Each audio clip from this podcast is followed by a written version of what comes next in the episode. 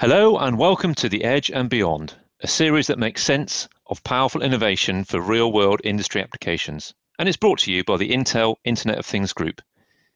In this episode, we're going to explore the hybrid classroom, some interesting educational trending use cases, and the innovation enabled by Intel's Internet of Things Group. I'm your host, Mark Frost from Intel's Retail Banking, Hospitality and Education Division. And today I'm joined by two esteemed gentlemen Duncan Peberdy from Learn From Anywhere, and Peter Claxton from ViewSonic. Welcome, Duncan and Peter. Hi, Mark. Thanks. Hi.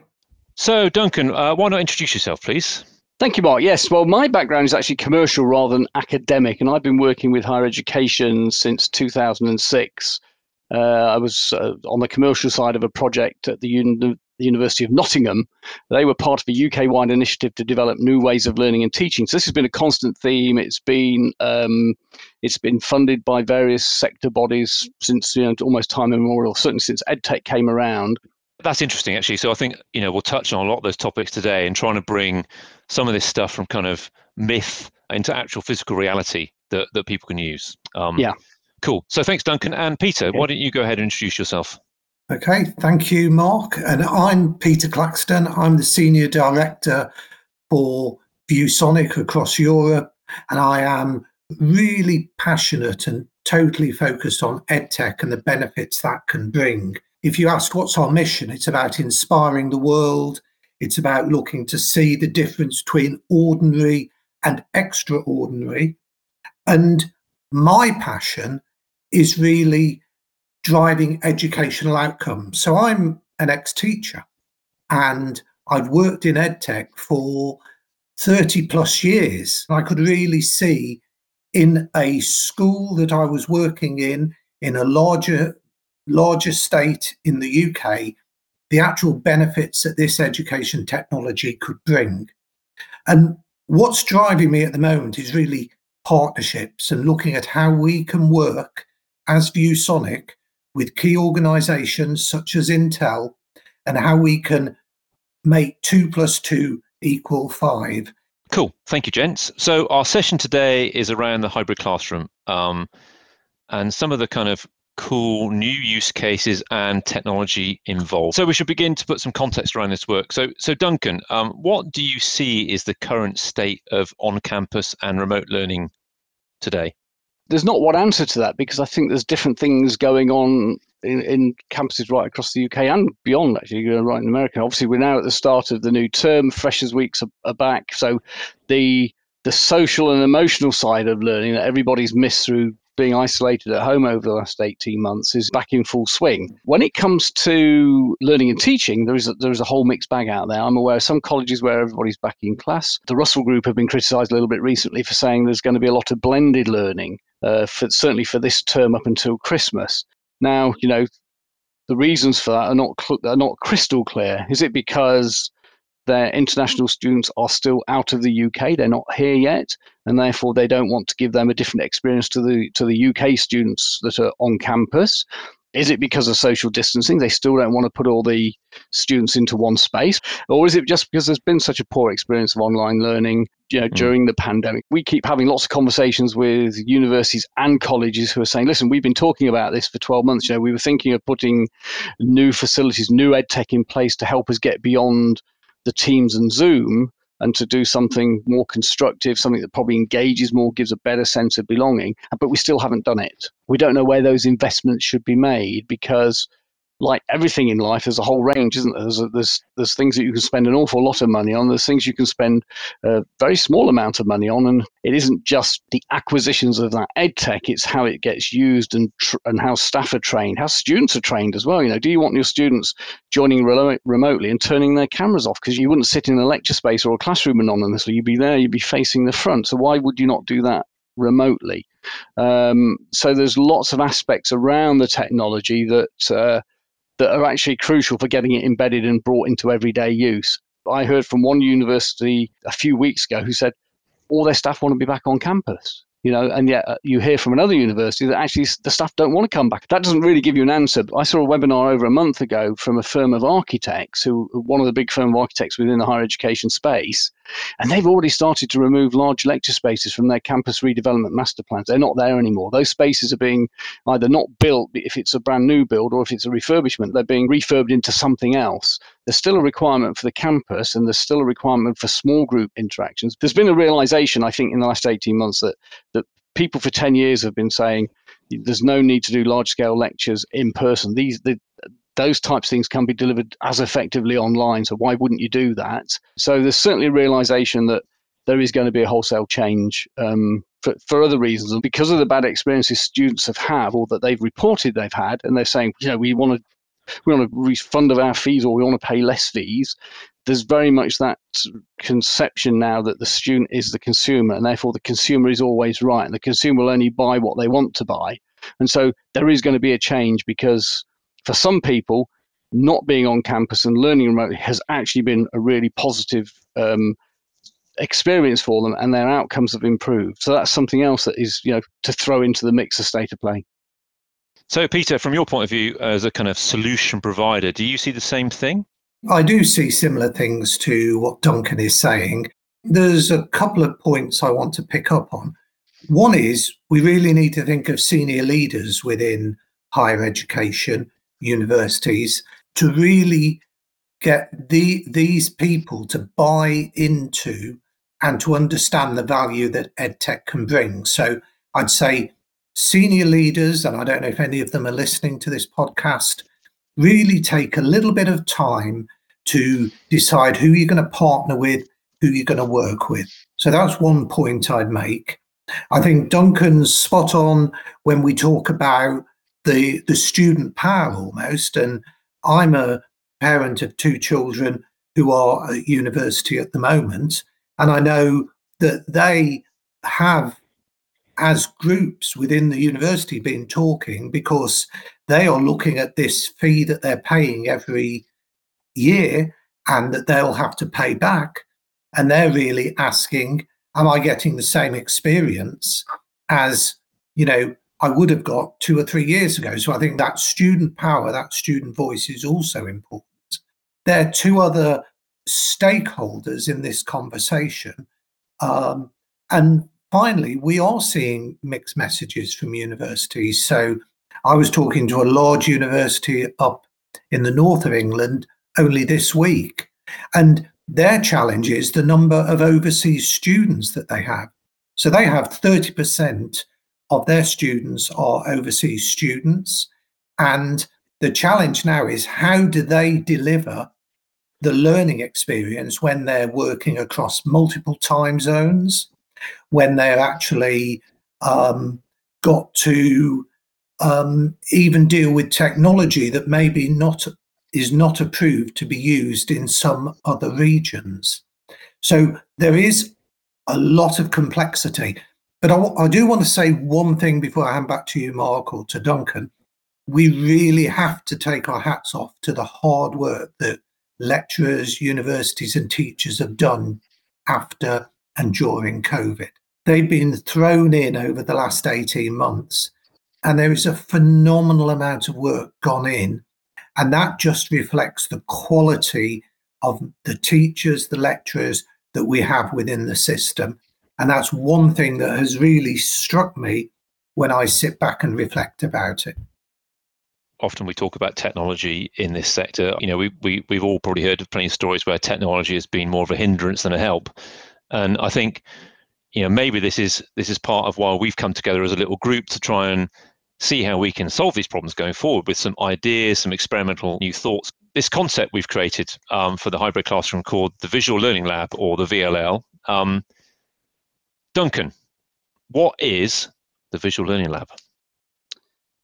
Well, the Visual Learning Lab is not yet a finished product. It's certainly um, you know work in action at the moment, and it's really an attempt to democratize the improvement of online, either fully online or hybrid learning. The very first one that I became aware of that was that, that, that was trying, as Peter said, to deliver to remote students in different different time zones um, but in real time was one actually that Harvard introduced about, I think it was in 2015. They called it the Harvard Business Experience. A big room, lots of screens, all the students came in on the screens. That, I believe, has not been replicated by anybody yet because it was over a million dollars. You know, it was an expensive room, but, you know, something like Harvard can afford that. More recently, we've had things like Barco and X20 and Mashme who've created these, what I would term as elite rooms, not out of any sense of deference, but just because they are expensive. They're a massive investment.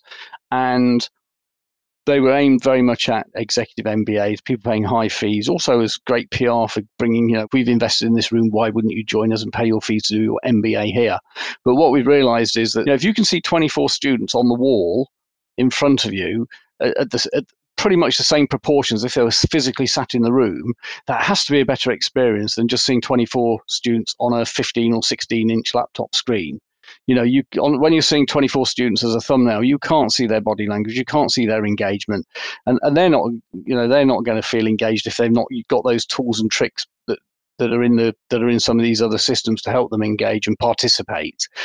So you know the idea behind the visual learning lab was to try and create something just using standard kit i mean the great thing about the partnership we've got you know with ViewSonic and Kramer and AVer and, and sort of backed by Intel is the fact that uh, those companies could almost on their own try and fathom out something, but we decided very early on that actually bringing the companies together and with that overlap of um, capabilities and expertise and knowledge, we could potentially create something far greater. What the Visual Learning Lab is basically is doing is creating that big vi- visual panorama, but instead of using lots of screens that can only do one thing, we've used two ViewSonic large interactive flat panels side by side, butted up right together, so they can actually um, operate in a number of ways. Now, the, the original concept that we had and we started exploring was to try and use those two screens as one screen. So you just put one desktop onto them. Now you could have your your you know just the software that you already know. There's no learning curve then for using Teams or Zoom or things like that. But now you could use it in a much better way. But working with the uh, um, City of Glasgow College, we've found out that actually they really like using them as two separate screens, bringing bringing content onto each screen, maybe something that the academic wants to put on one screen and something that a, a student has then contributed from their laptop or, or phone because you can connect with anything up onto the other screen. Now you can see it, you know, in one visual panorama. You're looking forward, you're seeing both screens, and now you can see a, a mix of media, of, of sources, where you can compare and contrast these different sources of information. And it really helps to advance learning by having those connections. It is still the case that PowerPoint rules in terms of delivery of material, and you see one slide, and if you want to bring something else in, it replaces the slide before. So you can bring some information in and then strengthen it rather than replacing it by using two screens. But if we want to use it as one big screen, we can do that. I don't think we've done it yet at Glasgow, but you know, we could easily, using the ViewSonic software, we could easily whiteboard across those two screens as well. So in other words, we can start to use that estate of two screens, and I believe we could even extend that to three if we needed to. We can now actually, um, you know, we can we can get a far greater return on our investment and much smaller investment by just using this standard equipment and but just configuring it in a slightly different way to you know how people normally would. So again, in terms of that usage, somebody coming into the space, you know, yes, you can connect wirelessly, but hey, do you know what? If you just plug your HDMI cable into the laptop, it comes onto the screen automatically. It, you know, can, there's a button to press, and on comes the visualizer. So again, if you want to break up that learning or show somebody a real example, if you're talking about you know financial meltdown or the Uh, an economic problem with Brexit or whatever, you could put there the Financial Times under the today's Financial Times under the visualizer and show students that, you know. And the great thing about what we're doing there is it's not just those students in the room; it's it's students who might be sat remotely who can now both see that information in real time and contribute in real time. And so having said all that in a very long-winded way, really, what we're trying to do with this is just democratize it because we re- we recognise that what the pandemic has done is it's it's driven the need to have more of these facilities on campuses if we're going to get that student engagement levels raised. And at you know at 250, 300,000 pounds a system for those elite systems, that just isn't possible. You know, most colleges can't afford one and yet they might need several of them. And what we haven't got is perfect. You know, as we said, it's in development, and we keep learning things as our partners in Glasgow start using it and find out different things. And that's why I'm really excited by it because we haven't just said, well, there it is. They just buy these five bits of kit and, and configure them together. I'm really interested in the way that they're applied and that students use them, but, and, but also the academics and we can, how we can feed that back in to try and improve it through some different configurations or or um, just you, you know best practices because it is the social side of use of using it and the changes of culture that are just as important as buying the kit itself. Um, so Peter, why did ViewSonic want to get involved in in this, and um, you know what what were your kind of hopes and aims for this project? You know, what do you see might the outcome might be? You know, what do you see as the value for the educators, the institution, the students? So, so I think um, Duncan co- covered some of the reasons. It is about democratizing and equity in education. So we want to be able to offer solutions to universities, schools that are actually maybe at different places from a financial point of view, from a learning point of view. So it's bringing that equity to it that is really important to us. I think there's a key word that while Duncan was talking, I was thinking of, which is flexibility, because education is complex and there isn't necessarily one solution that will fit all. What we're learning when we work with Glasgow is we're looking and learning at how even how the actual solution will evolve. And it is a journey. There isn't some um, utopia that I'm picturing in my mind. We will, as we work through it, though, learn a great deal that will go into the work that we do moving on from here. So it's flexibility, it's democratizing, it's equity, it's also in, you know, the solutions we're talking about here really drives collaboration. That's a skill that we talk about quite a lot. And clearly, what we're doing here is really allowing collaboration to occur and allowing schools to and universities to switch very quickly to different methods of teaching. We don't know what the future is going to bring. We don't know as we come out of COVID whether there'll be any little hiccups or um, changes as we move forward. And we want that flexibility so that a school can switch on, switch off, offer collaboration, offer hybrid collaboration. And that's what we're developing. It's a partnership, and it will be from the work that the college puts in, the work that we put in, and the work that Intel put in. Oh, I think actually, Peter, I think you're absolutely right there. I hadn't considered that before because if you think about the you know, the pre-COVID, I know there've been some. I know there've been some universities been experimenting with new learning spaces, but the majority, the vast majority of learning spaces on university campuses were either lecture theatres, classrooms, or specialist labs for medicine and engineering and things like that. Um, and I can see moving forward. Uh, and we haven't figured it out. I don't think anybody's figured it out yet. But I think that I think those campuses are going to have a more diverse range of learning spaces. Uh, because we don't know what's going to be thrown at us. You know, it could be that um, you know it might be that that might be that ongoing COVID hiccup that you just mentioned, but it might just be now with you know with all the emphasis at the moment. We've got the COP26 coming up in Glasgow. We've got all the protests going on around the M25 to do with climate change. It could be that climate change is the one thing that says, "Hey, don't go to campus, stay back today and do do things remotely."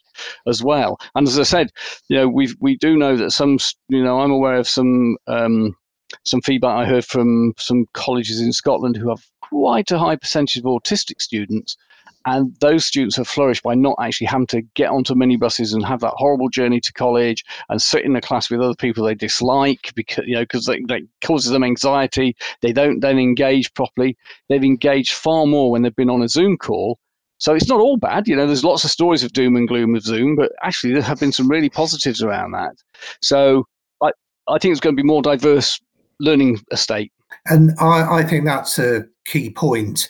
We sometimes look at the negatives. So I know that certain groups, like boys, for instance, have actually benefited from actually working from home because distractions to learning and allowing them to engage is different when they're working individually. So there is reports coming out that are clearly showing that there are groups and your autistic children that you talked about, students, that's another group that are actually benefiting from the actual new world that we're currently working in, this hybrid world.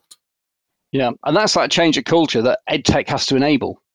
Yeah. So yeah, that's, and that's I think exactly the, the other thing we, we the other thing we haven't really touched on that's also critical is having this solution that is easy for a teacher to access. So we know with our ViewSonic solutions, it's walk up and use, and we know that in universities, you know, if there is a large learning curve for the academic to go into the room, and as you said, it's a, a room that requires a specialist set of skills, that's going to be difficult. So I think you're right with that first comment we made earlier on democratizing education, that this is allowing lecturers and teachers to walk in and use it. It's almost a mirror of what they're doing and to use it in a very simple way with a low barrier to entry. Yeah, and I think what another positive actually we like to sort of focus on positive, but another positive of the pandemic from an edtech point of view is that um, there were many occasions where those um, where teachers, tutors, whatever you want to call them, had some difficulties with Zoom. You know, there was people coming. There was obviously it was blown out of all proportion, but there was reports of people Zoom bombing accidentally into calls and and and not getting everybody on the call together. Now, going back prior to the pandemic, anybody engaged with EdTech, you know, and had that first bad experience, they would probably then try and turn away and not use it. But of course, they didn't have any option; they had to use it, so they had to use it a second time and a third time, and that and that so that actually reinforced their use of it, which they probably would have disengaged with previously because because they'd have been allowed to disengage with it. Oh, it's not working, or, you know, I shan't bother. But they had to because it was the only way then to communicate with their students. And, and that research side is something that we do need to explore more in the project because we're going to gain a lot of data, a lot of information. And in answer to your question, Mark, that's another key reason that we're involved in the project because we don't want to lose some of the gains and we don't want to slip back to the pre COVID days. We want to actually change what the future classroom will look like. And this, if you want, are small tentative steps on that journey. Okay. So I just want to focus a bit more on the technology and the use case. We've got a mixture, I guess, of um, established technologies that we've brought together in a kind of unique way. And also we're looking at some some newer technologies built around computer vision as well that we're trialing. So we've got these twin ViewSonic screens connected together as a single touch canvas um, that kind of enables collaborative learning, which is actually a key part um, of learning that doesn't happen so much today, and that actually will really um, come to the fore, I think, with with the reconfiguration of campuses going forwards, getting rid of the big lecture rooms, creating collaboration spaces. So we need some collaboration technology in there, and those two screens linked together as one forms a key part of that. That yep, also then enables. Oh, sorry, Duncan, go on, please. No, I was going to say, yeah, you're absolutely right, and we've we're feeding into those screens from um, the Kramer Via hardware. Yes. That that allows a number of things to happen really simply. One is, as I mentioned before, it allows um, it, it, allows uh, anybody to come in with any laptop and connect and using a HDMI. It goes straight into the Via. It comes on the screen, and and it's part of the collaboration and it also allows anything with a anything with HDMI output. So we've got a visualizer in there as well that can be used instantly. But people could come in with digital microscopes, anything anything with that sort of digital interface can be put into the system. But it also means that whatever's on the screen, students students anywhere can now see back on their own laptops. So they can add their own notes to that, uh, or they can contribute up. So you you know you could have two students, four students, um, all contributing their output, their their work onto the screen at one time, so we could onto those two screens at one time, so we can now compare and contrast. You know, if you set those students in groups a little task or individually a task, here we can see the output all in one go. So I think that's yeah, and that's just standard equipment that you know we some of that Kramer we used on the road show, and it's it's you know, it's been very well established and accepted in the UK. Um, and then you know the the back of the room's got an AVer uh, PTZ you know, tracking camera. So wherever the academic walks uh, around the front of the room, they haven't got to stand still because the camera will follow them. So in terms of that you know existing technology that sort of I won't say everybody knows that most people know. Certainly, all the learning technologists who are crucial in helping to get this stuff adopted, they all know that that's there. But then, as you said, I think you know, I'll let you explain a bit more about the you know some of the computer vision and other things that we can now start to bring into this to that will help us get that data. Yeah, absolutely. And just to add to that, so we've got the existing, we've got, uh, we also support video conferencing for the remote guys. So it's a, it's an agnostic platform. You can run anything you like on that. Uh, you've yep. got the wireless presentation. Um, another fairly, well, I'm not going to say standard bit of kit, but what we're seeing coming in now a bit more, we've got um, a system there to measure the room temperature, uh, the air quality as well. So looking at humidity levels and CO2 levels, because we think actually when we start to analyze the data, some of these factors will come together. You know, actually, the collaboration in the room increased when this happened, that happened, and the humidity was at a certain point. You know, we don't know yet. So all this data is being collected. Uh, and then to build into that, we've got this um, system from a UK company called Sensing Feeling, who provide privacy friendly or GDPR compliant um, student well-being and engagement system. So it's looking it's looking at the room the people in the room and using a bunch of um, inputs from from the camera it's looking to see how people are engaging during the session so again we're we're recording that data and certainly I, i'd add from viewsonic's point of view that data is really important and can be looked at almost um, in the area of marginal gains so anybody listening to the podcast who's been involved with, with sport, for instance, will know how small little tweaks can really add to the outcome. And actually, we see at ViewSonic that actually measuring things like light, even movement. I was talking to a professor earlier this week where they've got clear um, research that's showing that as a class moves, there is often greater outcome and attainment. And that may be um, not what we would expect because we spend our lives getting people to sit in rows. So I think there's an interesting area there that the virtual learning lab is going to allow us to look at as well. So just thinking about the next step, we've, we've, we're on this journey with Glasgow. We've we've put this equipment in.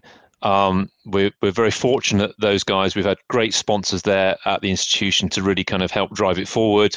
It's now part of the timetable system, so lecturers can uh, book the space, um, you know, from, from this term going forward. So we're now going to start using the kit, and we hope the university uses it well, or sorry, the, the, the college uses it, and we'll start collecting data. So for me, the, the next steps are, are twofold. One is the data. We need to start collecting data from all the sensors in the kit in the room and and to start analyzing it to determine you know how effective has it been what's our journey been like maybe we'll find actually bits of kit in there are um, not as good as we thought or actually we might find there's an amazing thing that happens when x y and z happen at the same time so data's the next step for me and then we're driving that forward into um, smart campus. So Intel's got a vision about smart campus. So what we mean by that is, you know, many sensors in a building, uh, in an education institute that get combined onto a common platform to the benefit of all.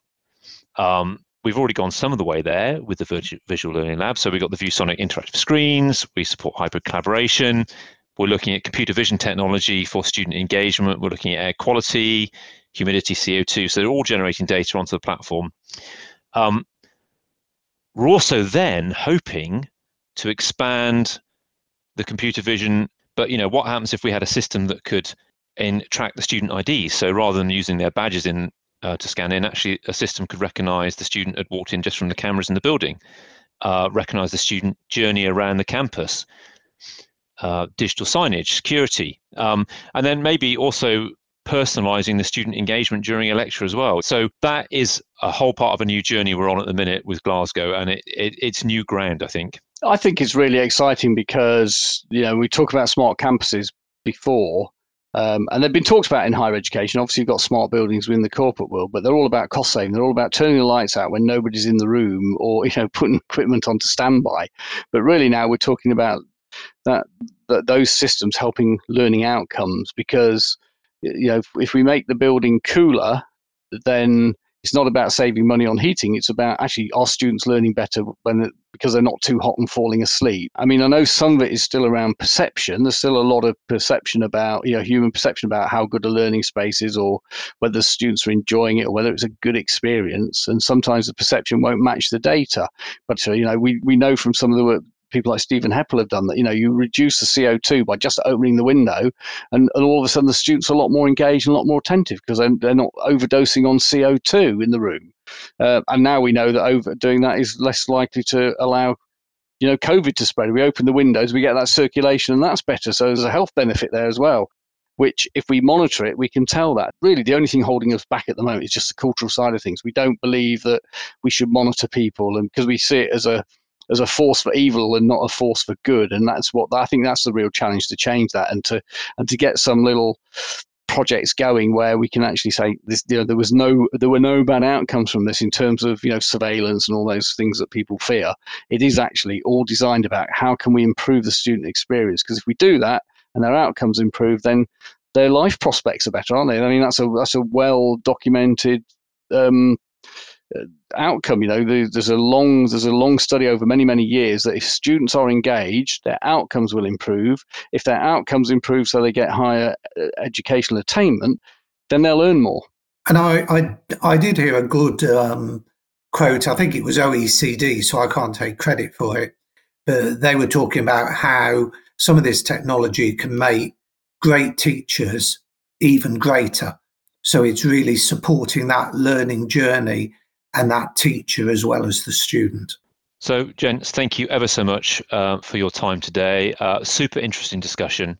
If you want to find out a bit more, you can search for Intel Visual Learning Lab. Peter, if someone wants to get in contact with you, how can they do so? So, probably the easiest way is to look me up on LinkedIn, mm-hmm. Peter Claxton, ViewSonic. Uh, I'm easy to find there, and I'm very happy to have a conversation to talk to you in a lot more detail about some of this exciting work and innovative work that ViewSonic is doing. Um, and you never know, we could be talking about a project with one of your schools moving forward. And Duncan, you're all over the internet, but you know, just in case somebody doesn't know and some, and some, you, and some, you know. and, and some of it in a good way.